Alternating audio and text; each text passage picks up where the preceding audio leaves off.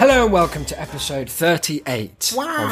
of That's a Shame. Did you like the enthusiasm That was level good there? because last time you did it, you admitted to me beforehand, and indeed followed up on that promise that it was going to be a very lackluster introduction. I'd And only been awake for about one minute last Boy, time. was it! So it's I had to lean back in my wheelie chair to do that introduction for fear of blowing out our audience's ears. That's the kind of care and precision I have. no, it was good. Um, Loved Thank it. you very much. I'm Isaac. You're. I know that's our end. and this has been episode 38. Sorry, See by you next law, week. we have to end it. There. I didn't. I can't remember what we normally say at the beginning, but yeah, welcome back to That's a Shame. This is uh, episode thirty-eight. Um, rapidly approaching forty. How do you feel about that? uh, much like I would if it were my own age. Oh, overwhelming depression. sense of- what's that? Depths of Reflecting on a misery. lack of achievement. You say. No greatest extravagances thus far. Oh dear. Well, we'll be sure to completely bypass any celebration. I'm going to make that a particularly somber episode. Actually, I'm going to tell Yeah. you about different forms of emotional abuse I've suffered it's going to be good. Tune in for that one, gang. Uh, but look, I say this quite frequently. I'll, I'll, I'll admit to that. But what an episode have we in store for you today? We've got Proust. We've got a flat Earth update. We've got a Mr. Benn update, and whatever else who'd have we managed thought? to pull out. yeah, In who'd have thought a cartoon that 2017? ended a thousand years ago that was last broadcast during the days of Jesus himself? Well, that's one of the interesting things where you're wrong. What Well, you're very wrong. are you gonna? If you're gonna tell me that it's like actually like Mandela effect, it was from last year and we've all just hallucinated it. No, there's just a really interesting fact that's coming up in the Mr. Benn update Okay, well, like. well, why not dive into the Mr. Benn? You want to just go into it? I can't bear not to know any longer. Well, all it was was I was I was listening to last episode on my dreadful walk to work. oh yeah. Uh, How long does that take? Oh, only about an hour and ten minutes. Good. Across a field. Hour it? and hour and twenty five coming home because it's all uphill. so, um, and because of Earth's rotation well, yeah, exactly. I, going against the spin, I've got I've got to go at least a thousand miles an hour. Um, really takes it out of you. I was so I was listening to us talk, and we were having a discussion about what we thought the purpose of the shopkeeper was. What is the whole message of Can Mr. Benn? interject briefly?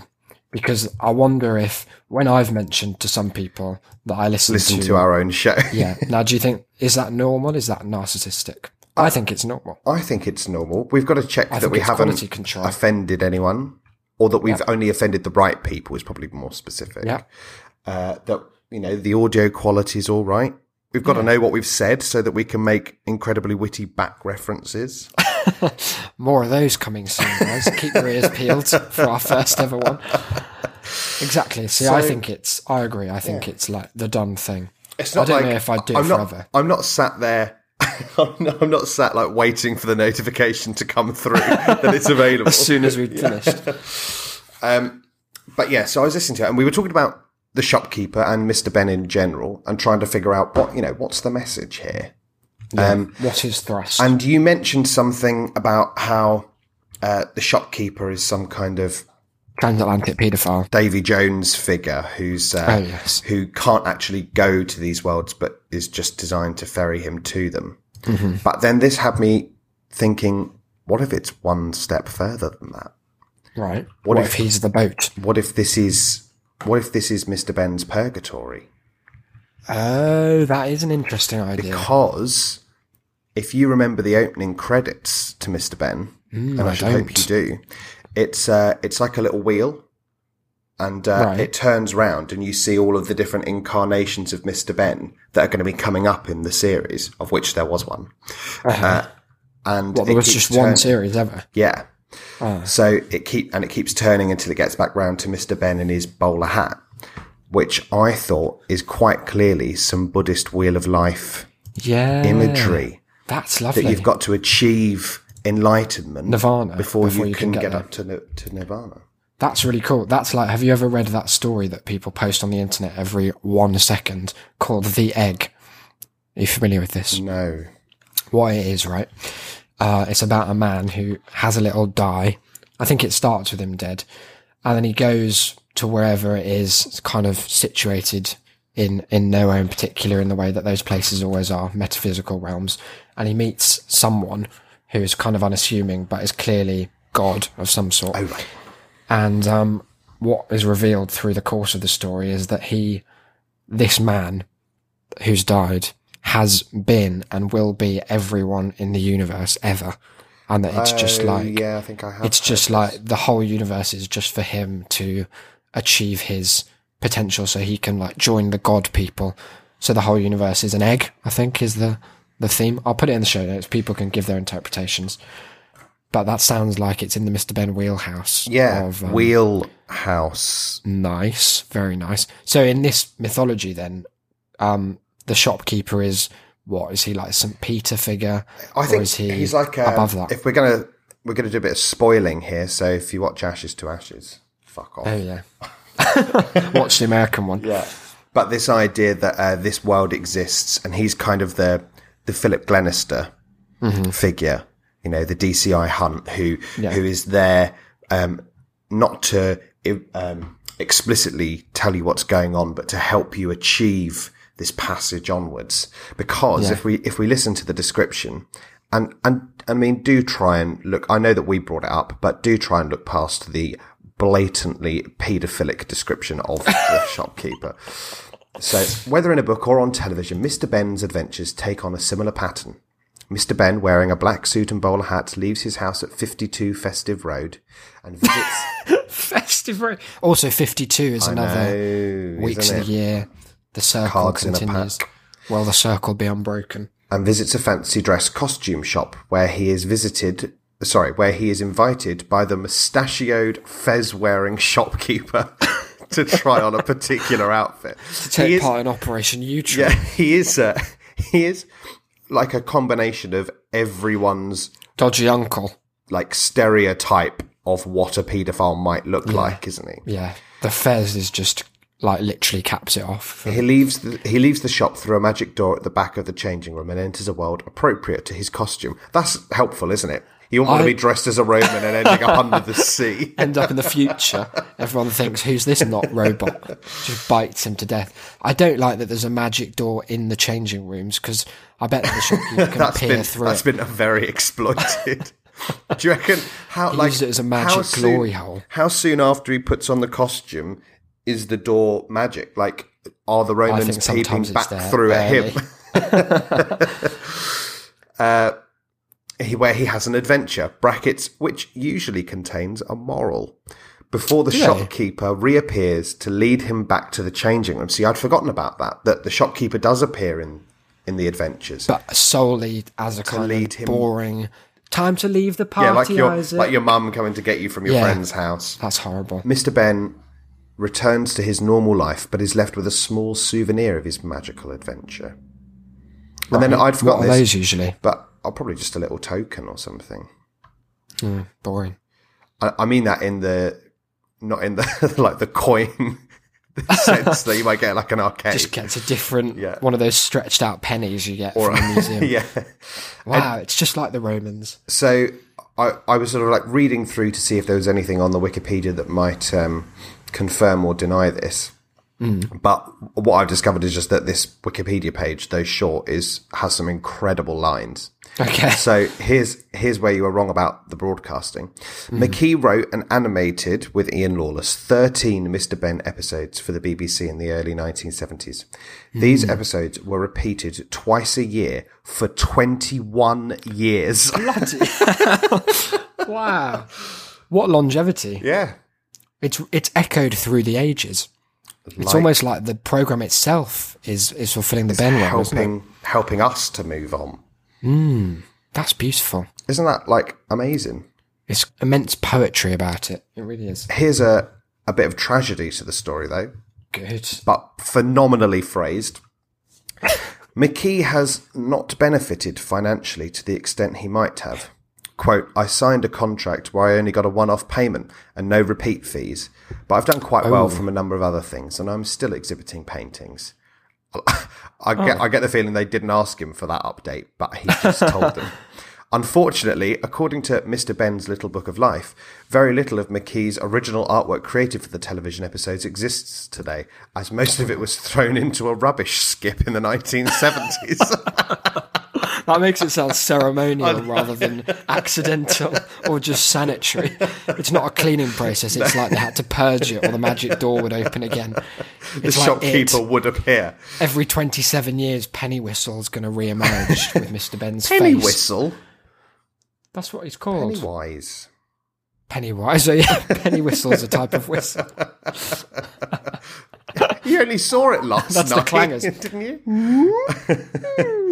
we didn't. It's good. I like it. I thought about this um, the other day when we said about making Mr. Benn from entirely the shopkeeper's perspective about Yeah. our failed ODN that we were going to, to do do, the to do the clangers. clangers, but with no. ODN. let's explain, is a like a test bed kind of drama production. Yeah. Where you just write, usually it was like student writing. You write a shit play, put it on. No one comes to see it. Everyone goes home and cries about the death of art. But we really But our wa- idea was amazing. we wanted to do one that was the clangers, but with no narrator. so it's just Yeah, people so- whistling at each other for half an Pink hour. And then the soup dragon rocks up and goes. he was a terror, that soup dragon. The Soup Dragon, as uh, as our listeners may have guessed, was absolutely going to be played by the one and only Joseph D'Angelo. No one else in the world That would be is fucking amazing. big role. enough to play That would be the Soup Dragon. You have to have a lot of presence as, as the soup dragon. Yeah. Imagine lowering him down on a wire into the, the barn, just full of people painted pink with whistles and a baffled audience unable to follow. The Clangers, if you don't know what it is, guys, give it a Google. It's an amazing children's show. Is it an Oliver Postgate creation? I, I think, think it is, yeah. I always like hated it. in childhood. I love the Clangers. It's so relaxing. They're just on the moon and they're like pink mice. Yeah, I- just walk around the moon living their lives. I, I quite enjoy it now, but I always hated And there's the when I was a singing, ringing tree. That's a nice idea. Wind chimes they reinvented on the moon, basically. Although there's no wind, I don't think, is there? So No. who knows how that worked? The the flat earthists are uh, Keen to point out. episode one of um, of Mr. Benn was called Red Mm-hmm. Knight. That's oh, Night with a K. Yeah, Red Knight sounds like a it sounds uh, like Stranger Things. battle. In this very first episode, Mr. Benn has been invited to a fancy dress party. He disliked. Oh, Imagine this for a so he hadn't been to the part to the shop before. No. He had like impetus to go there. Yeah. Uh, but here is That's cool. Here's part of the impetus. Imagine seven more troubling words than these. He dislikes parties, but enjoys dressing up. So he looks around. so, One of those. so he looks around the shops for a costume to wear, but everywhere he finds only ordinary, everyday clothes. He was just going to Burton, H and M. Forgotten. He got lost on the way. Turning into a small lane on his way home, Mr. Benn comes across a costume shop where he chooses an outfit of Red Knight's armour. Changing into the armour, Mr. Benn passes through another door in the shop's changing room and finds himself in another world. He stumbles. It's the same world. he It's stumbles upon a dragon, Oh no! and at first thinks it is someone else in fancy dress. He's a fucking idiot. Absolute- Bloody hell, it's you've got an absolute eight-ton costume. He soon realizes his mistake. He learns Well, that the, good. he learns that the dragon used to be the king's pet until an evil match seller started a fire and made sure the dragon got the blame. That's an It's arson. It's an arson subplot. That's so involved and unnecessary, isn't it? Because these episodes are like one second long. They're like twenty minutes max, and they've. There's already like so many layers to that plot. So there's a party.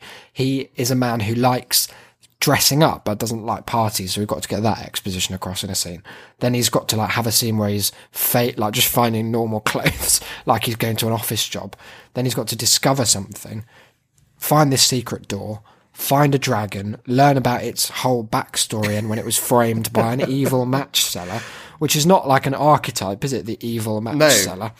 He's just invented that character. He's one of it's two- amazingly involved. He's one of two match sellers in popular culture. The other one being a small girl who just dies in the snow. The little matchstick Yeah. girl. That's her. That's a callback because we talked about Exactly. You see, we've got We're a getting her on episode 40. It's going to be special. it's her first interview.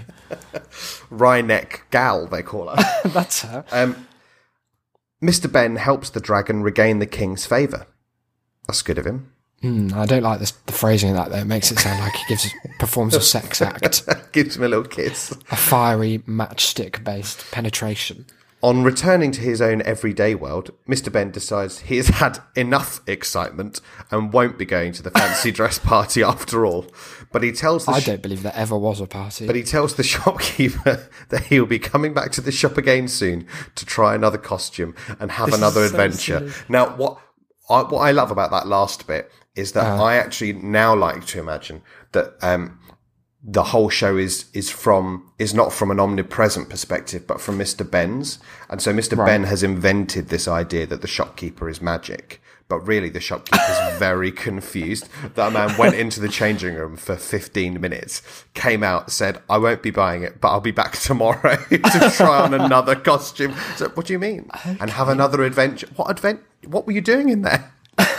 the whole party setup seems quite loose and flimsy on Benn's part. Yeah. It's like the Mitchell and Webb sketch Lager Beer. Do you know that? Oh, one? yeah. Where they're in a corner shop and he comes in trying to buy salubrious items like, oh, I'll take some of this spring water and, and a packet of crisps and what's that over there? Uh, I'll have one, one of your lager beers. And then he's like, oh, now that I come to think of it, looking at it now, I don't have enough money for the water, the crisps, and the lager beer. I'll just, you know what? I'll just take the beer today, and then I'll come back. And he's like, "All right, see you tomorrow, Sam." It's that kind of. Uh, he, Mr. Benn is kidding no one but himself about this whole party. He's never been invited to anything in his life because he rocks around dressed as a dragon or a matchstick, interfering with the past in his own head. Creepy little man. Very, very odd. I've found that Wikipedia pages for old TV shows are always they always reveal them to be just an absolute hive of mental illness on the part of everyone I mean, involved. listen to the, the description of the second episode. Okay, It's called The Hunter. they're all quite like grand titles, aren't they? Yeah. Mr. Benn is dressed as a hunter, in keeping with the pet shop and the garden centre he passed on his way to the shop. What does that mean? So there was there was a thing earlier that uh, mentioned that often where he's going, what you see in the background on his way to and from the shop, um, like clues, foreshadows of where he's going to go. What, so he just dresses up like a hunter shop. to go to a pet shop. No, no, no. So he went past the pet shop and past the garden Right. centre, and the idea of animals and plants combined to create hunter in the jungle. So that's Ah. the costume he tried on when he gets to the shop. That does sound like a kind all of very- delusion that he's having, then, doesn't it? Yeah, exactly. Th- this is where it all gets mad. He doesn't behave like a hunter, however. He is apprenticed to another hunter who claims to be the greatest hunter in the world, but prevents him from killing any of the animals hmm. by claiming they are not enough of a challenge for him. They finally stumble upon a herd of elephants. Mr. Benn gets them to jump up and down, throwing the hunter off balance. He convinces the hunter to sell his rifle, buy a camera, and become a wildlife photographer. That's such a lovely instead. message. That's really sweet. I like that. I don't quite um, follow the jumping up and down part. That seems like more trouble than it's worth. You could have just had the conversation with the hunter, like, look, Phil. I mean, hunting has had its day. Really, it's on the way out. You've seen that. What happened when they killed Cecil the lion? No one's a fan, and just uh, gone with that trajectory rather than a circus-like display of gymnastic ability. I guess What's- he knows what he's doing. What's great moving on is that like the first three have paragraph long descriptions Mm-hmm. of it, but then after that they uh Mr. They Benn just goes have, to like, space one or some line. shit. yeah. Or a Stone Age community lived right next to a dusty and dangerous road frequented by dinosaurs and other prehistoric animals, but want to live in the fresh green countryside. There's just one problem. There are no caves. Mr. Benn has the answer. They can build stone huts. Wow. Mr. Benn invented that. civilization during that famous coexistence of man and dinosaur era. That you can see in Yeah. footage. Carl Pilkington's footage. Oh. Staggering. just two more here. There's one episode that's called Aladdin brackets magic carpet, which is a great title. Not not another Aladdin. Not your mate Aladdin. no, it's the same one. And then there was a, a one-off special episode made in 2005, Wow. um, based on the final Mr. Benn book called Gladiator. Okay. And just listen to this for a description. I'm ready. Gladiator. Mr. Benn is transported to ancient Rome, where he meets his friend Smasher LeGroux. Oh dear. That's a horrible name. But he has forgotten that prisoners are made to fight gladiators in the arena, oh, and those who aren't beaten will end up facing the lions. Oh, Mr. Benn, what an om- omission on your part. We don't even find out what happened to him. He's dead. Surely he died in that last episode. It's the only. It was the only final character. Aslan finishes him off. Says that he's an abomination to the idea of humanity. The shopkeeper appears, just dragging his limb back back into the shop. The shopkeeper comes and just like Put it with files. the others. Oh, that'd be horrible. Like a salad fingers shopkeeper. yeah. That'd be lovely. Well, I think we should watch all of Mr. Benn and relay our thoughts on it over Do a time. little audio commentary. Yeah, as we keep promising and never doing. Wow. Put it in the pile of to be finished never projects. no, look, we might do that. That'd be fun. And plus, it would take a combined total of about one minute to watch all of Mr. Benn. Yep. And then about 20 hours to analyse quite why society allowed this shopkeeper to own property and to act as a free man. And he's a clear threat to all who surround him with his secret doors. Maybe he's like a metaphor for the evils of the market. Yeah, but in a way, he's not really capitalist because he doesn't seem to be charging. he doesn't sell anything. That's why he's getting off on it. Like that's how we have evidence that the shopkeeper's getting off on the whole process. There's something. Maybe that's why like he keeps inviting him back. Like he needs he needs to get money from Mr. Benn to implement him in some kind of like psychosis. But he just keeps walking out. he's just a really difficult patsy to get a hold Yeah. of. Poor Benn. Well, we'll keep you updated with all Mr. Benn updates as, as they come into us live. We could maybe try and get in touch with anyone who is involved in the creation of the program, assuming they're all alive. I want to um, get in touch with the person who threw it all in a skip. Was going through your mind when you when you absolutely decimated the childhood of anyone born in the seventies? I want to find the person who played or conceived the shopkeeper. I hope that was his only work. That's all he's done. He just goes to conventions and plays him. and as if by magic, the shopkeeper appeared. Horrible creep. Um, look, let's go into our flat Earth update Oh because yeah. there's no well there's one particular thing i had to tell you about but how over the last how long has it been since the last episode like four days or something Yeah. how's your just summarize your experience with the flat earth groups Um, it's becoming increasingly combative, I think. yeah i found that as well there's They're a real aggression yeah, they're really starting to, uh, to to to come at us. They want us in a gone. big way There have been a lot of posts uh, about why are there even globe tards in this group, yeah kick the grubby babies to the curb. Which they seem to have not realised that the, the group is called the original Flat Earth versus Sphere Discussion.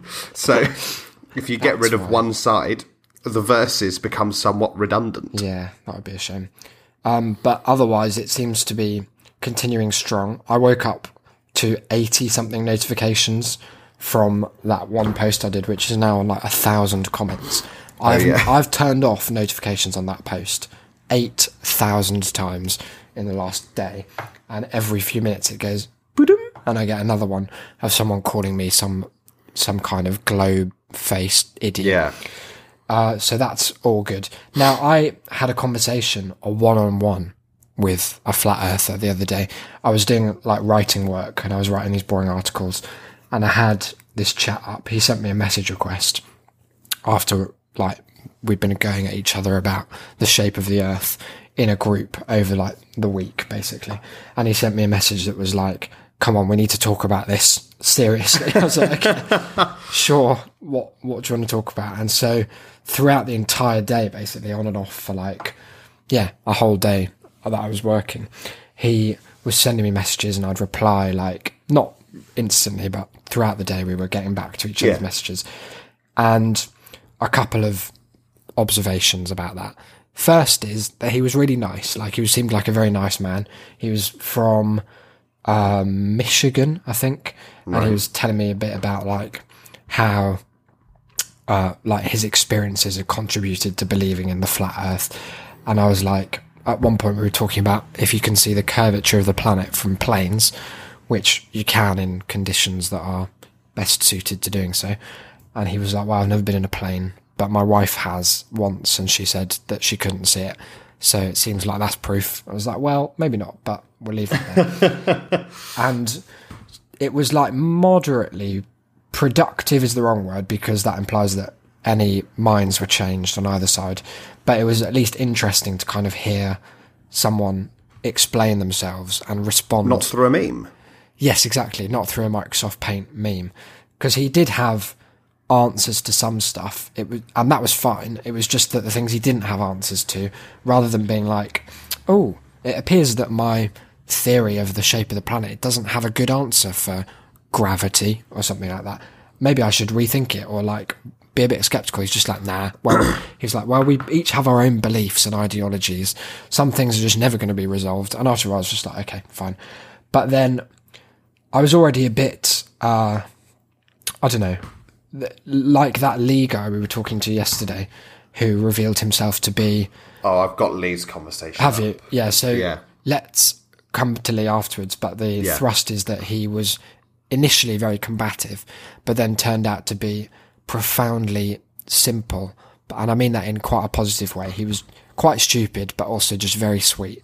He was telling us about how he'd made a spelling mistake and he was like, I've just got the new LG Stylo version Yeah. 2, finding it really hard to type. And then Declan responded like, Oh, I know what you mean. I've got fat thumbs. So when I type, I often do the wrong thing. And he was like, I don't have fat thumbs. Thanks. I just missed the point of, of what you were getting at. But in the same way as that, like the underlying person kind of coming through once you tear away the layers of shit memes and globe-tard aggression. Um, at the end of this conversation with Jeremy, my flat earth pal, he was asking a bit about like what it was like in the UK and stuff like that. And then he was like, well, it's been really great talking to you. Um, would you mind checking out this app project I'm working on? and I was like, okay, sure. I was quite intrigued by this concept. And he was like, yeah, um, my mum, my mom got me involved in it. She sent me a link and I have to make this web app to, uh, to help people sign up. I was like, okay, I, I didn't know what he was on about. So he sent me a link and I've never been faced so instantly, so fully, so thoroughly with the reveal that what I'm looking at is a pyramid scheme. this man, Jeremy's mother, has embroiled him in one of the most apparent multi level marketing systems I've ever seen. And poor Jeremy has just quit his job to focus on it full time. How do you feel about oh, that? Oh dear. Sad, isn't it? It is a shame that that this does happen. That people will get sucked into these things that you think of as being so firmly cemented into the pop culture of what it means to be swindled or scammed hmm. that nobody like timeshare like who's going to timeshare meetings and getting a timeshare like now? How have you not seen any kind of film or television comedy from the last 30 years hmm. in which it's proven to be the biggest scam going? How, how have you missed this boat But, how, uh, how do you uh, turn up and go oh yeah no this is a good idea yeah. Well, what I think is that they're quite similar modes of thinking between the idea that, like, uh, well, there's a lot of evidence against this, but surely my theory of the flat Earth is the right one. Like being unable to to um, attribute any of the wrongs that I pointed out in in similar concepts to your own one seems to be a big crossover in what's pointing flat Earth people to both Yeah. flat Earthism and absolute pyramid schemes. This pyramid scheme was particularly good because unlike Herbalife or uh, what's that one where you sell like magazines? I can't remember the name of it. Or soap. Another one is the soap one. Unlike those, this one was selling an immaterial product, which was a kind of insurance that had no obvious like vector for when it would be used. It was to protect you against a very particular kind of legal threat that I've never heard of nor known anyone to encounter.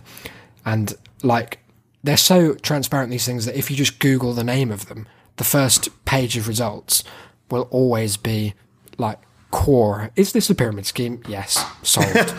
like, if you're not doing that much research, then quite like with Lee, whose grasp on even four letter words and the spelling thereof was so profoundly lacking that you're just like, well, of course you're going to believe the earth is flat if someone says it is, because it's just not, you're not equipped to think otherwise. And that's like, we shouldn't blame people for that. We should maybe blame the education system or whatever.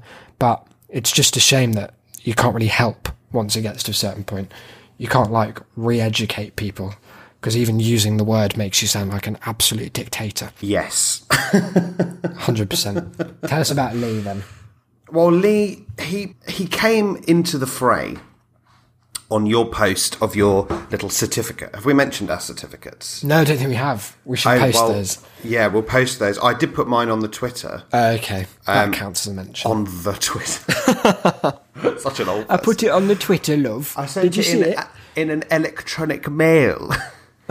You're like John Darkins. But essentially, we got uh, we each got awarded by a spectacular sort of pleb um, a certificate uh, declaring that we had that we were first degree parrot sheep. Certificate of total failure, it's called as well. Yeah. Um, the date was time to wake up, Signature. signed by the the, truth. essentially, saying that we'd failed to uh, to provide even a single fact in Yeah. support of the globe Earth. Uh, in in my case, it was because uh, David admitted that he was literally too stupid to press the "see more" button. Yeah, he was like, "Well, you didn't send me any links," and you were like, "Well, have you heard of the button that Here's a says see screenshot the of them, and he was And like, "Oh, they were blocked by the "see more," and then he and then he blocked me. Yeah, Uh, That David, of course, whose profile tells us that he's the owner at Look Good and Feel Good, and studied at the School of Awesomeology. fucking tragic. So Isaac, Isaac, been trying to get one of these. I was annoyed certificates because three you days got now. given one on my post. Like I Yeah. instigated that, and I'd spoken to him at length before, but he hadn't done the thing. I clearly hadn't annoyed him enough. I'd probably No. been like too nice. I hadn't got under his skin enough for him to block me, and then because these are personalised certificates, it says Yeah, oh, this they've is to certify that, and then your actual name is printed on it. Um, although my one says I failed to do her like whatever. I've proven her own ignorance, so he didn't quite get. You got it says his at some points though. Well, what's he trying to say to me there? He's just trying to confuse me even Yeah. more than he already has with his mad beliefs taught at the School of Awesomeology. I can only assume he's some kind of proctor figure holding up the, the fort of education that it undoubtedly is. But yeah, so he he was one of the more combative people. And he so he sent us these certificates, and Isaac posted his to the group with a little Yeah. message for, for David if he if he's out there still listening. Yeah. Um, and some people tried. Uh, some people like congratulated us. Yeah. Some people uh, just thought it was really funny. Some people fully misunderstood. There was one. there was one woman who seemed to think that we had awarded these certificates To to, to either to ourselves or to David. But with our names on them. Yeah. Yeah. Like And this is despite me explaining it in three separate comments, she still didn't understand. I know. And then op, op, I I nearly said op cropped, up cropped Lee. Yes. And he just posted a link to a YouTube video. They love a good YouTube video Yep. Um, the longer the better. saying, try debunking it. Well, the video title is The Best Flat Earth Video 1000% Proof that the Earth is Flat. So, So, you're already I just commented saying that the use of 1000% has already signalled the level of non science this video will deliver. But I bet to them they think like, well, that's great. They've got to disprove it completely ten times over. like, good luck. Checkmate, Globetards. Then I commented because the documentary was literally made by a company called Odd TV.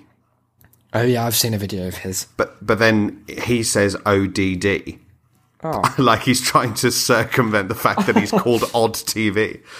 poor boy. And I so I just said Odd TV in scare quotes and then indeed.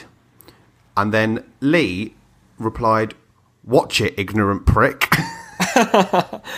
Now, did he mean Uh, watch the video or like watch it? Watch your tone. I think he meant watch the video. I think he meant both. He's a master of the ambiguous. So I, I commented with uh, some of my problems that arose in the first two minutes and 19 seconds of the video. Namely, that he claimed there are no real photos of Earth, uh, that, Oh. that water can't stick to a ball, and that flight paths make more sense on a flat Earth. but, wrong. That doesn't, but that doesn't prove anything. um, so Isaac said, Don't be rude, Lee. Jesus doesn't like rudeness. And I commented saying, also, in another phenomenal twist of irony, you spelled ignorant incorrectly. Oh, So Lee then came back and said, watch the full thing, please. It's a pretty, please. it's a pretty goog video. Lee, Goog isn't a pretty, word, Lee. pretty goog. I just commented I like that he's that. gone please now. Yeah. He's being he's taken a different approach. He's realised that the tough, the bad cop Lee is making little progress So he's, because of our switched- anti-authoritarian vibe. Yeah. So then I, I just commented with pretty goog and tagged Isaac in it. And then Lee Lee replied, Good. I got the new LG Stylo 2V, and if I slide my fingers over a letter by mistake, it types that instead. I love that. Slide my fingers over a letter is how you type. Yeah. so what he said there is, if I type the wrong letter, the wrong letter is typed. It's Yeah. a lovely like he's blaming I Just the love, device, and I love the function. specificity as well. Like that, like Yeah. I like I'm going to go. Oh yeah, no, my whole family's having this problem with the LG With the Stylo LG. 2V. It's like a child when they like over describe what their new Yeah. toy is. It's really sweet. So, Bless Lee. as Isaac said, I, I just responded, that's fairly. I do the same with my absurdly fat thumbs all the time. To which Lee said, I don't have fat thumbs, so I don't have that problem. Lee, you're not the, you're not working with the crowd. Lee. You've got to be a better audience member than this. The material might not be, you know, the best, but it's we've got to start somewhere. Comedy is a uh, two way street. Lee. So, so I, I, I respond. I didn't know what to say to that, so I just said, so I just said, so you're one of the lucky ones. Uh, I think I was optimistic, thinking that that might get through. As Lee uh, pretty much summed up the whole conversation with his final comment of, "I don't know what you're talking about, man." Oh, Lee. You just want to hug him, don't you, if he didn't have such a horrible face? such such a receding hairline for such a You can seemingly young person with such wrong views. It's a shame, And isn't it? it's just hard. It's hard feeling sympathy for any of them when you know that they're probably an anti-Semite as well. Yeah, well, that does seem to be a real theme. I think our relationship with the flat Earth, because my involvement has fallen off over the last few days for the most part. Like it's, I'm less uh, talking to them less, but just my attitude towards them is evolving in the same way as like the stages of grief. I think I'm at, I'm at kind of feeling a bit of pity towards them now because I've seen, I've had all the aggression thrown at me and I've had people like making memes out of my face that say globy baby of, and various CGI moron and things like that. So I've gone through that, which was wildly entertaining. I've been told that I'm like crying about the shape of the planet and and all that jazz. But now there's just a real impotence and sadness behind them because I know that Jeremy and Lee are not the exception, but very much the rule for flat Earth, which is people who, in some societies, would be considered too stupid to breathe any longer than they have been allowed so far, but are ultimately like well-meaning, sweet people who are just deeply misguided, and we should treat them with compassion. That's where I'm at. I mean, I'm still hate Carlo Yeah, oh yeah. and David for my certificate. Can on the on the other hand, Mm-hmm. we are planning, aren't we, a venture into a new community, and they are all just cunts. Yes, this is going to be a difficult expedition for That's a Shame. Um, especially difficult because we'll have to relay. Like, I'm not sure that all our listenership will know even what what we mean by the term incel. Uh, so why not explain the concept? We don't have any update now. We've just got a plan to to kind of get in on the ground in that our you know our classic documentarian style. It's not a traditional. It's not. It's not the traditional David Attenborough approach to watching mad things happen. This is like this is like this is like the Grey Gardens of the internet. yeah, it's documentary for the podcast age. So in incels, Yes, it's an abbreviation Mm-hmm. for involuntary celibate. Yes. Already one of the most tragic Questionable terms ever formulated. But these are groups of furiously angry, Mm-hmm. misogynistic losers. That's them. and they have a little subreddit in which they like to moan about the fact that um, women are evil because they won't fuck them, Yeah, and uh, and that it's not their fault in any sense.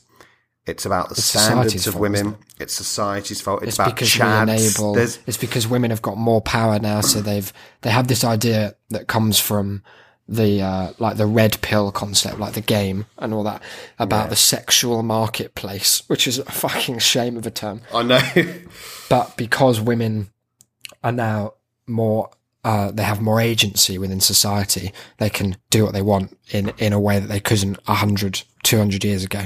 This has been really bad for the for the involuntary celibate community. It's been really bad it's for just- ugly people who want to have sex. who want to force themselves on people without any consequences. Yeah. Uh, they're not happy about it at all. But they have just the most phenomenal wealth of terminology. They essentially they they tag cell cel onto the end of whatever they think it is about themselves that makes them so uh, unfavored in the in the game of sexual life. So some of them, like, well, I think the first time I saw it, it was just like face cell. Like that's just someone saying, "I've got a, an ugly face, I'm fucked," which is, you know, on the scale, the spectrum of uh, understandable criteria. That's that's more towards reasonable Yeah. than, in fact, in light of some of the ones we've seen in the last week, that is, looks like a beacon of normality.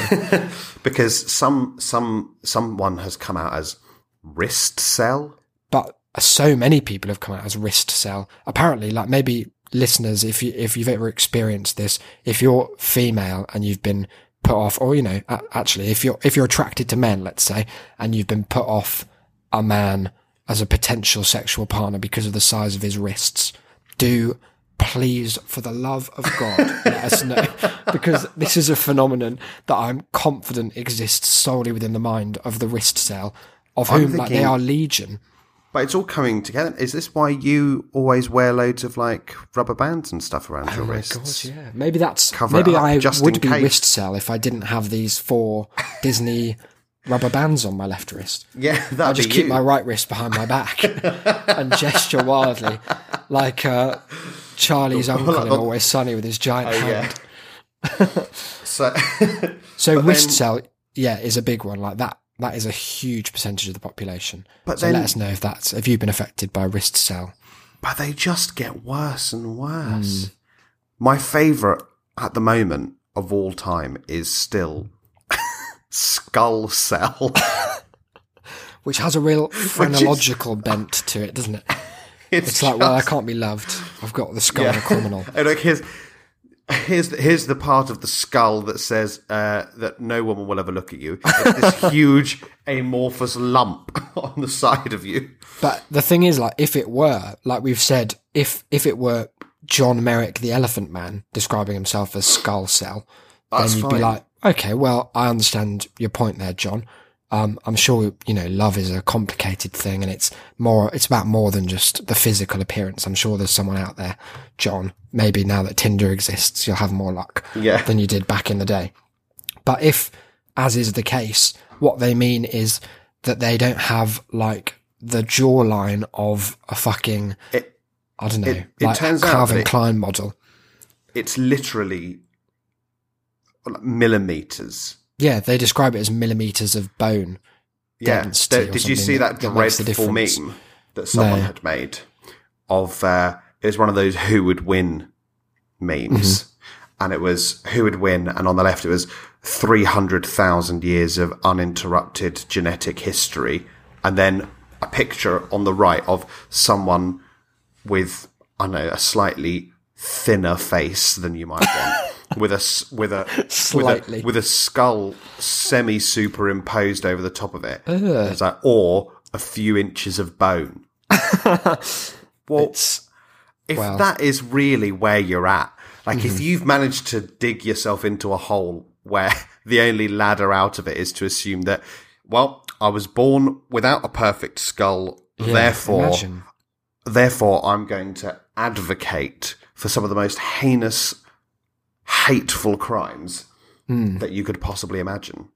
Yeah, they're really quite unnerving. There's eye cell as well, and we haven't really. I, think it has something to do with um, people. I read one person say that their eyes weren't like the whites of their eyes weren't bright enough. That's why. That's why no one was sleep with jaundiced. That's it. Um, but another person was just about like their eyelids were too hooded. And that was, yeah, it was really dark. I'd be a total Chad. Chad is their term, their catch-all term for men who I, I don't even really know how they're defining it. Is it just normal people? Is it people It's like it's normally like jocks, muscular. Um, uh, they consider them all to be like hugely abusive and horrible. What I like about it is that there's a real um, homoeroticism that I'm certain they don't mean because they're some of the most homophobic, uh, transphobic, But misogynistic people of all time. But But, it- but they, it- when they're I describing reckon- the Chads, I reckon that it's like um, American Beauty, like Chris Cooper in American Mm, yeah, Beauty. he doth you know. too much. Yeah, He's like, really- oh my god, I hate Chad with his glistening biceps and abs that'll make you forget Jesus. It's just like they just get really into. and some of them, like some of them, have flares on there saying about how many times they've been cucked, which is their the term Oh, for uh, for for when they they've been going after a girl and they've been you know treating her like a princess. going after can hear mean had eye contact for 0.3 seconds. Yeah. Um, but then they've gone out with somebody else instead. And like, I just saw a guy on there whose flair was cuck times two BBC. Oh, that's a shame. Yeah. if for those who don't know what that term means, have a little Google on your own clock. Give it a goog, as we used to say, as And, uh, uh, as Lee used to say. not, not for, um, not for the British Broadcasting Company. No, no, not them. It's it has a, a rather different bent. You'll find it on a different sort of website. overall, yeah, they're a, they're a total shame, but a shame that we're very interested in just kind of understanding where they're coming from. Because about- at the end of the day, they're all people, like the flat Earth people, and we want to understand their like how they've got to this stage of their life where this is what's happening. what about the guy who said that, um, being a short man made you the most oppressed person on the planet. It was like if you're under five foot eight, life is over. Like was literally the name on the post. He like, he said that there was a that uh, the gender wage gap was a fake, but the height wage gap was real. That yeah. that men over six foot earn seven hundred dollars a year more. I've heard that there's like a correlation in in, but it's so particular. It's like if you work in corporate finance or something because of like the perception of authority. But to to put that argument against the idea that there is no gendered wage gap or the idea that like well therefore short men have it worse than anyone else on the planet. They Yeah. literally describe them as the most oppressed class in the history of the world. Yet no one's ever had a march for us. He said. yeah. Imagine a march. Should we start, should we organise a march for my short God, men? please. See who comes Please. along. Fucking That would be bunch- amazing. street full of dwarves. Oh dear. But yeah, look, we'll give you updates on incels as we learn more about them. Um, leave us to do this research, guys, because it can get pretty unpleasant pretty quickly. and we're kind of you do not. to it by now. yeah, we're, we, we're fully lost to the internet. Yeah. When, Okay. Isaac, when Isaac dies and eventually has to become part of the internet, he's going to be so at home. it's going to be unreal. oh dear. Right. Proust. Okay, We've waited come on. too long. I Let's think we're going to do maybe number 26. We left off with what is your most marked characteristic, and I had, as I recall, a very precise, singular, clearly defined answer to that that I can't remember now. Um, but number 26. What do you most value in your friends, and why? Also, the Queen is on the cover of Vanity Fair this month. Or Really? week. I don't know how often Vanity Fair comes out. well, along well with the headline "Poking Mark Zuckerberg." Sounds like a strange concept. Fun. So What, What do you most value, value in your friends? I got a quick, uh, as I like to do, quick uh, addendum, Go on. uh, a query. Now, is this what I value in pre-existing friends, or what I would look for in new friends? Because they're not necessarily the same thing. I I presume pre-existing. Like, what is it that you most value in in your friends? Why are My your best current friends, your friends? Okay. You know, what what were others lacking? Mm, that meant they were shunted off the bench. Yeah. When we divvied up who we were going to stay in touch with from uni. They're good. Let's keep bringing that back. up. Makes us sound great. really friendly. it was actually, I, I don't know, there's two sides to that story because on the one hand, that could be portrayed by a feckless informer as a, like an act of barbaric lack of empathy. But on the other hand, we were just like, look, we recognize that we're two people with very limited emotional resources. So why we don't want to spread ourselves too thinly. We need to just cut it down to the select few, like Jesus did with the disciples. I like to think of it more as we just um, we were aware that there is the tendency at the end of these uh, long periods of time Mm, to together, like, "Oh whether my it be God, stay university or prison, uh, Yeah. to be like, oh, you like we'll be best friends, like we'll go come and stay at each other's houses all the time, and I Yeah. we were just very aware that not only does that not happen in the most cases, but also that we didn't want it to for ninety percent of the people we called friends. That I, Yeah. I, there are so few people whose houses I want to go to. I don't want to see where people live. I don't want to know about it. I know it sometimes can be a, a worry, can't it? Like if you go and someone's got too many different stuffed animals, Yeah, or like too many. Uh, by stuff I meant taxidermy rather than like yeah. like beanie babies. You then have to just of them are the same. rethink the your entire three years as friends and think, Yeah. well, hang on, okay, It what- paints it in a new light. We're like, oh, that's why she kept bringing up animals, trying to stuff me. that's why we always took that long route past Build-A-Bear.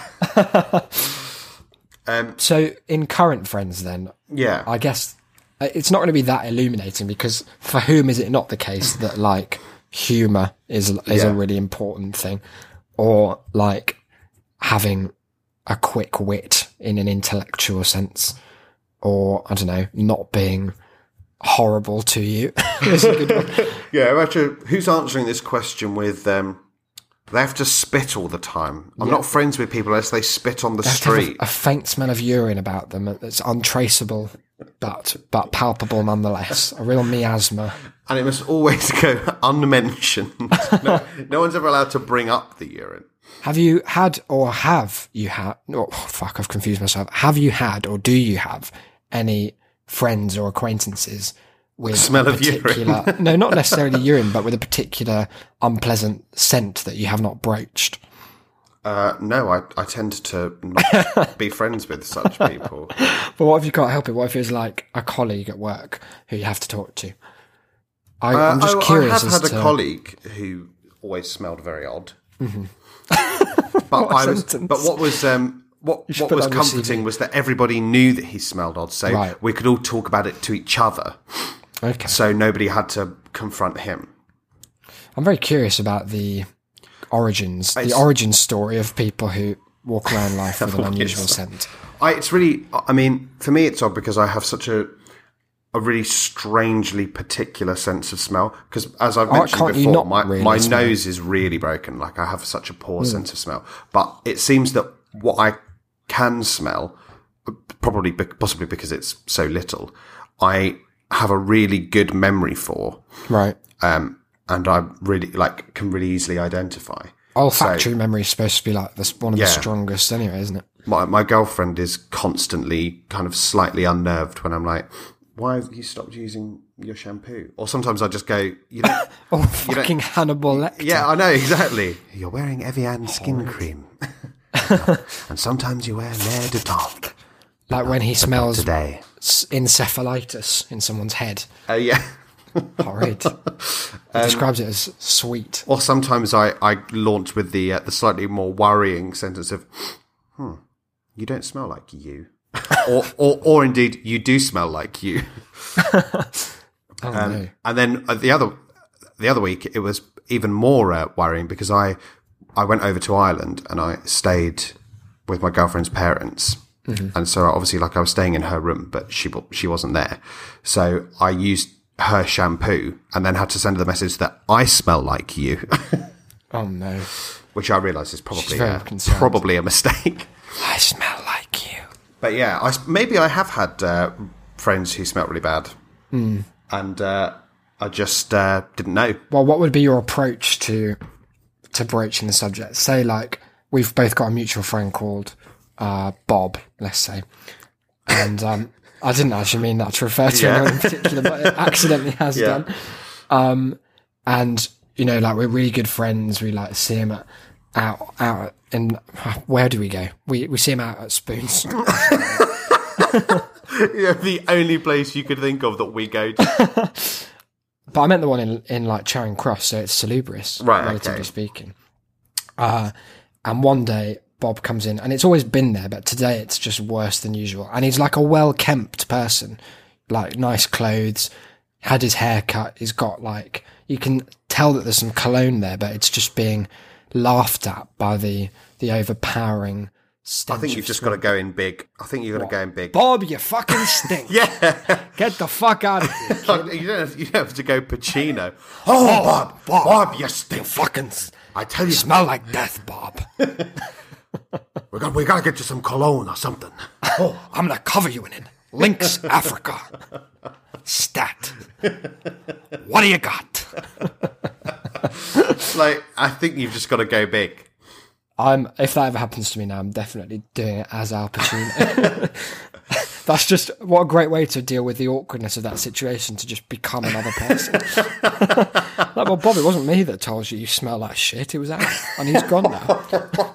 Alan gone back to the Pacino, off he's gone. Alfred Pacino. What did we pretend he was called? Albert Pacino. Alan, I think was. Or Alan Alan Pacino. it's actually Alfredo or something, isn't it? Al Pacino, let me look it up. We can't leave our listeners uninformed. It is Al Pacino, born Alfredo James Pacino. What a cool name. Uh, but yeah, that should be how we deal with it. So we've established then that scent it is actually important in a friendship. If if the opposite of scent is important, then it must at least have some importance. Yeah, I suppose so.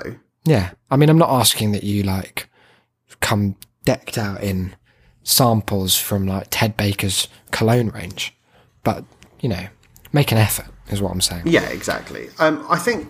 I, I mean, you mentioned humour earlier as one of them. I think that's definitely one for me. I just cannot. I would rather have a friend who is the most horrible person you'd ever known if they could crack a joke Yeah. than the most insipidly boring person who is also very nice.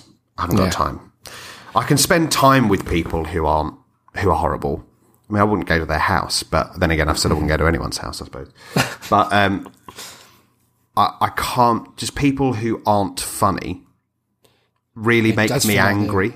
There's a lack of something there, isn't there? Yeah, it feels It's like often that there's I always feel like they have an air of superiority about like not finding things funny. Like you're Mm. Yes, childish if you laugh. Yeah, and there's yeah, that's what I was going to say is that it's not just like I don't criticize people who aren't very funny, but I criticize people whose lack of humor Yeah. acts as a deterrent to others. Yeah, it's a lack of a sense it's not of even humour, not lack Yeah. of an ability to be actively funny. But if you can't appreciate when funny things are, are happening or when like your other Yeah. friends are being funny, then One of my why tests, even be there? one of my tests of like, or it's not so much a test I would actively throw out, but I quite like in conversation with new people. Uh, the the optimal environment for this is if you know one other person. So if it was like me and you meeting a load of people that we don't know very well, Yeah. or maybe like a mixture of a mixed ability group, let's say, where the ability is how well have you known us so far. I like sort of wrong footing people in conversation, which is not necessarily a dick move as it sounds, but it's just more interesting to kind of cut through small talk by like bringing up I don't know some something about mad topic, to talk about, or just sideways glances at the world. And if um, if people can't handle silence that follows when someone says something odd, then I find that that's a person who's like deeply insecure about their own place in conversation. So anyone who goes, mm, "That's awkward," is is someone who I will instantly hate. And it doesn't really happen to me very much because I don't. I'm quite like aware of situations in which you're going to make someone feel awkward by saying something, so I don't. But if someone I know, like who's more uh, willing to suppress that instinct, like you or like Dange, were to say something outlandish, and then someone was like, "Okay, that's awkward," then I'm like, "I hate you." Like, if you can't handle, if you can't come up with anything better, or just revel in what is obviously a deliberately awkward moment, Yeah. then there's a problem there, and I don't think we'd ever get on. It's because you've, they've used it as a chance to kind of try and seize the ground at an easy Mm. moment. status. They're trying to get above you, as me and Chris used to describe all social interaction. Yeah. We used to go to like meetings and be like, right, we need to get above him. So step one, we're going to get above this guy. step two, we're going to just lay out the plan, and then we'll. Step three is just we'll get it done. It. Everything's about getting above. Um, As a side note, an ability to handle drink okay. is fairly essential. Now, by handle, do you mean they need to be able to drink? Do they need to be able to match you? No. They need to be able to like. no, no, no. They don't have Well, to be to able to drink loads, but they need to be able to handle themselves with some decorum through drink. Okay. Uh, Right. And you know, this is this is absolutely not to say that I always do the same myself. I would not dare That'd be, such a hypocrite. devilish lie. Um, but for for large portions of any night, I and those around me can handle their drink. Mm-hmm. But if someone after like an hour of being there is already throwing up That's or is shame, already isn't like shouting too loudly, just throws the rhythm off it does. the entire night. You're making the rest of us feel bad, to a halt. and you need Yeah. people to be on on um, on their game. Certainly for the first few Mm-hmm. hours of any event, because ordinarily you and I, certainly if we're both there, will be running some sort of scheme. So you need people to be with it. Like we, like when we with my re-drinking when we had the ever growing tables. Oh yeah, You that was fun. If people aren't on their game, if people are already too drunk, then it falls apart. You Yeah. either they're being obnoxious, so the staff tell you you've got to stop what you're doing, which is a very Mm-hmm. quick way for me to, to hate you, um, or they're just not with it, and so the fun falls apart. Like we Mm-hmm. we had a, a small corner table um, at the Sam Smiths in Trafalgar Square, Yeah. and we were essentially just annexing entire swathes of this little this little kind of pit that we were in. Ukraining the fuck out. It was unbelievable, and we we were just kind of as soon as anyone left, we claimed these tables and we made them kind of zigzag across the floor, and Yeah. we had uh, because our group was ever growing, and there was just a, a couple of people in the corner that were refusing to leave. then we had this huge standoff out. With. the UN had to get involved. It got messy. But we're always Sanctions. We're always running mad little things like this, and so we need people to kind of be with it. yeah, and that's why you need to get with the program. That's why you need to be able to handle the drink a bit. Yeah, I guess that throws up another thing I value in friendship, which is uh, being up for for adventure. Like I, I feel like I have a lot more adventure in my life than than I was led to believe adulthood would consist Yeah. of. So whether that's just like, well, we're near some woods, We'd better go and like run around in them and see if there's any like mad people with axes in there at a house party, or it's just like annexing tables, or I don't know, exploring odd parts of places you haven't been to before. I think the, a sense of wanting to get involved with adventure is, is a good idea. Yeah, yeah, because it's so easy to uh, to just go out and and have a regular night, and sometimes that's all you want. But you need people who are Yeah. willing to, on the spur of the moment, change those plans. Yeah, to be ready I need to, a wild card yeah, to, element. to to to come on board with the those tiny little moments that only crop up within the second, in the present, that you can't plan for. Yeah. And if they're not willing to go with those, they're boring as all fuck. But if they want to just Yeah. go to Camden at 11 o'clock at night, they can fuck off home. Or if they want to run away across the meadows so that Declan has to chase them. Oh, yeah. That's something you've They never can forgiven. definitely fuck off. they can keep going through that meadow till they come to a huge fucking well on the other side and they can fall down it. But instead of getting Batmaned into a superhero, they can just die there like, like. Tamara. Is it Tamara in the ring? Samara. Samara. maybe. Yeah. Tamara's just some girl who fell down a well. Sorry about Tragic that. Story. okay. I think I don't think we have time for any more questions. What's, what's the next one? Let's do one more. It's actually no. This is a quick one. Who are your favourite writers? Oh, fantastic. Okay. So I would have to say, Sondheim. Uh, yep. Go on. Does that you, count? you want to? Yeah, it does count. Go on. You finish yours then. Okay, that's good. No, that's it. Everyone knows. If you've listened to any episodes of this and not got the impression But- that sometimes the greatest man of all Writers. time. You're allowed more than one. Oh yeah, okay. Because Oh, yeah, I no, don't. but I alternate. don't. Okay. Because I was about to say, I don't think you'd ever forgive yourself listening back if you didn't mention Nabokov. Oh yeah, no, I was going to. Yeah. Oh yeah. You know you won't. You were going to leave it at Sondheim. I'm writing to his family. I I'm going to tell him. um, DeLillo. Yeah, we've mentioned him in Yeah. the last episode as well. Yeah, we did. I'm sure we brought up all these people before. Also, who else? Paul Simon. Here's a little sideways one for you. I think he's one of the greatest lyricists of all time, guys. I, So have that. I think you'd be a fool to disagree. Yeah. Who else do I uh, like? I'm going Chris Hitchens. Oh yeah, such a clarity of prose. Just Chris Hitchens. It's unrivaled. incisive. Uh, um, go on. Who else do I like? It's I don't know. There are not that many that like are eternal favourites for me.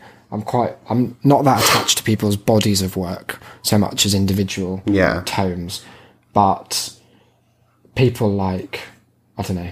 Basically, if you were Russian and you were alive in the 19th century, then I'm almost certainly a fan. Why is Russian 19th century literature so good and Don't know. British 19th century literature some of the most boring prose ever put to paper?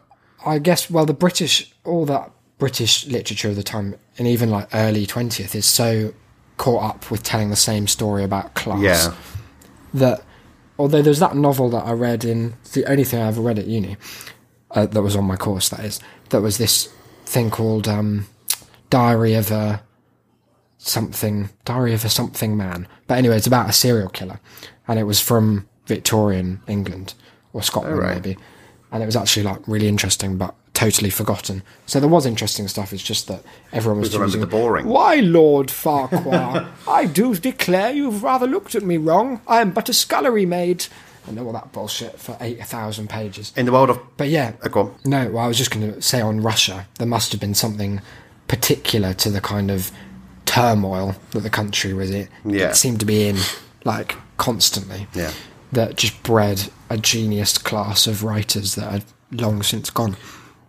In the world of poetry, I'm going to add Louis MacNeice and I'm going to mm-hmm. add David Hazen. Carol Ann Duffy? Oh, no, it was oh, David no, no. Not Carol Ann oh. Duffy.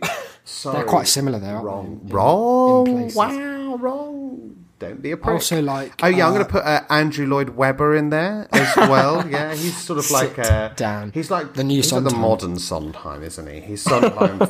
No, jump off a cliff. I'm going to chuck in Murakami. I always enjoy a Murakami Oh, yeah. book, even though they're almost similar to the point of farce because they all involve jazz, black coffee, cats, and classical music that is unnecessarily detailed in its particular description and it's always a particular performance. But there's something about that kind of magical realism that is like reading your own dreams put better than you. And it was the first reading Murakami for the first time was the first time that I appreciated translation as a concept. Oh, yeah. Because it's just the most elegantly translated prose I've come across. Very nice. Um, let's, Let's go, go on email, I think. So we've got that was question what? Twenty Seven. Seven. We've got plenty more coming, guys. Thirty-five in total. So don't you worry yourselves. We've had two. Oh no, three emails this week. Thought Monster, very quickly here. Thought 14. Do you ever think about the fact that cows drink milk but won't eat cheese? I like the word won't here. yeah, I've tried. They won't go for the bugger. That's odd. Um, No, I've never thought about that fact. I'll be honest. Even now that you've mentioned it, my mind went blank. Skipped over. entire time. I have forgotten what the thought was. um, Thought monster. You're obsessed with food stuff at the moment, and it, needs to change. it did right? just. That's uh, just a tip. It did remind me of the uh, incredible line in uh, in the thick of it Mm-hmm. when uh, Glenn is being brought before the inquiry, and he, he's asked, uh, uh, and and do uh, and, and does everyone leak? He's like, well, that that's like asking me, "D- does a cow drink milk? Well, does it? I don't know. Probably. Glenn. They do. Um, Mark's been in touch. Mark's still in Paris, as far as we know, but it turns out he's a prolific traveller, Mark. He's been around the block. Uh, Isaac and Declan, as always, enjoying listening to your discussions. Thank you, Mark. We appreciate it. Moving on from the philosophical discussions of is the earth flat? Do we evolve? And can we read the Bible as an exact historical reference text to hurricanes? I trust we can all agree that hurricanes are real. Do you say hurricanes, or as the BBC insists in its live broadcast, hurricane? Hurricane Irma is back again. Hurricane. Same. Uh, I just could pronounced buy- the word is the thing. Yeah, I do that as well. It seems like RP tries to prevent you from doing that for the most part. We could by now have had, for the first time in a season, two Category 4 or greater hurricanes making landfall on mainland USA. Note how it has to be USA as the reference point to make it newsworthy. Let's not worry about all those small islands that have been flattened on the way. True, sad. It seems that scientists are not in agreement as to if the increasing severity of recent hurricanes is linked to climate change or not, or, I guess, even if climate change is real. I'm guessing those in the track of one of these monster storms probably don't have the time to join this discussion or particularly care for the finer scientific points concerned, certainly at the moment. Some say that we only think there are more only we only think there are more big hurricanes now because they're more reported, and in fact it's really uh, this is just as it's always been. Anyway, I think one point that to me is clear that we humans are the most destructive creature that has ever lived on Earth, and we need to do something to change our ways. All that aside, I do have a hurricane story. I love the segue. My family and I, yeah, it's good, isn't it? It's such a like good end point for that first section as well, like end of Act One. All that aside, I do have a hurricane story. My family and I had just moved to northern Florida. My son had gone to school on the school bus. Best way to get there, I've heard. My wife, daughter, and myself had gone to the mall. We got there and all the shops were shut. We finally found someone to ask what was going on, and they looked at us though as though we were mad and asked if we realised that there was a hurricane on the way. We said we'd heard mention of it, but did not really think that it was a big deal. So we drove back to the school to find our son was the only one left, and the headmistress was about to take him home with her. Oh no. We went to our house, which fortunately had storm shutters, and waited out the storm. It was truly amazing to see how powerful nature can be. This was only a Category 3 storm. We still had about 20 inches of rain, and the damage done to the local community was severe. We all survived unscathed. Regards, Mark. Thank you for your email, Mark. I, yeah, we should say, like, if we have any listeners in, because we've got, I'd say about half our listenership is in America. If anyone's being affected by hurricane t- at the moment, Irma or whatever the last one was that I've already Harvey. forgotten, Harvey, then um, we hope you're doing well. Our thoughts are with you, aren't they, Declan? They are indeed, yeah. Stay safe. and um, don't yeah, stay safe. don't panic, but also don't be one of these people that ties themselves to something on the beach Don't to prove a point. shooting at the vol- at the volcano, the hurricane. They're all the same. They're all different titans and Hercules. Yeah. Don't start shooting guns at it like that article said. Did you see that? Yes, it's a shame. That's that's a shame, isn't it? Adding more debris there to kill people as the winds whip through. Um, yes, thank you for your email, Mark. That's interesting to hear a first-hand account. I have no first-hand account of hurricanes other than that this time, about this time, five years ago, I was flying to Florida uh, through the ironically named Hurricane Isaac, which, if it had killed me, I'd post a status that was like, "You're allowed one minute of laughter for every ten minutes of solemn reverence," because that would have been a real shame. You are It killed was like, by it might have been September 11th in 2012 as well, so there was like a double-edged flight in that regard. I didn't know you then, but I would still have laughed when I inevitably heard your story on the news. It would have been, yeah, it would have been like a "are not the onion" piece. Yeah. I hope. Uh, look, how can people get in touch? Is the question on everybody's lips, and the answer on mine is tas tas at shame.city for all your emails. Send us your thoughts, your feedback. What do you think about the flat Earth? Are hurricanes as bad as they thought they were? Um, climate change, what's that about? anything you're thinking about. We've had one review as well. Oh, we have, yeah. Very funny indeed. Five stars, says a Jewish person 99. always amusing. Always, that is. Not sometimes, always. Two great hosts, I think he means us, and deserves a bigger audience. Well, thank you He was on much. about me and Amy. Sorry, uh, Wow, I think he was on about me and the times that I edited myself to speak over. He was on about me and the times that I had little harpsichord mu- music on It was the good. Lincoln or it Darwin. was or whatever Darwin. Yeah. Lincoln. you, Ever the fan you're part of a different show. Also, before we do another plug, we're going to be revisiting our friends at a Turning Point podcast in the oh, coming weeks. yeah. So we'll probably post another mini episode on the feed, so look out for that.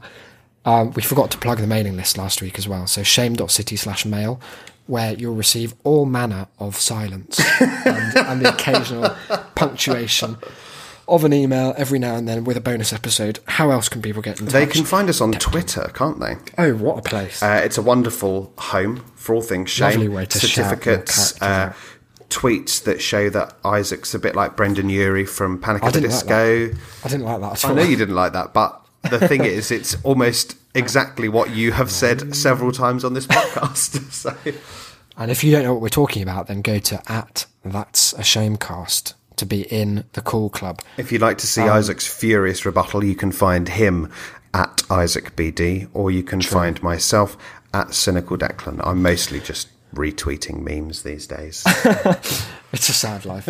Also, shame.city slash Facebook. We've got a Facebook group that we're going to do something with one day, we promise. Probably at the moment, what we'll do is just post flat earth stuff that we find and Yeah. screenshots of madness from around the world. So if you want to get involved, have a little chat with us, uh, then that's the place to do it. Other than that, you can leave a review, shame.city slash review, or search that to shame on iTunes. Five stars, please. We love you. I've been Isaac. You've been. I have been Declan. and we'll see you on Wednesday. See you then. Lots of love.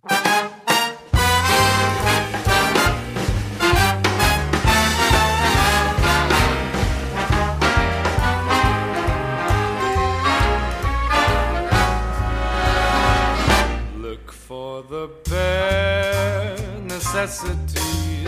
simple bare necessities. Forget about your worries and your strife.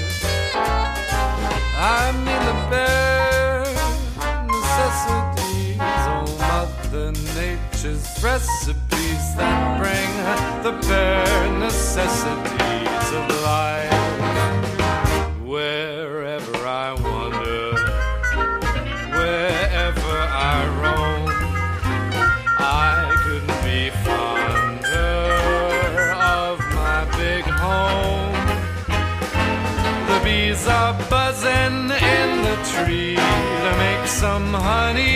Just for me. The bare necessities of life will come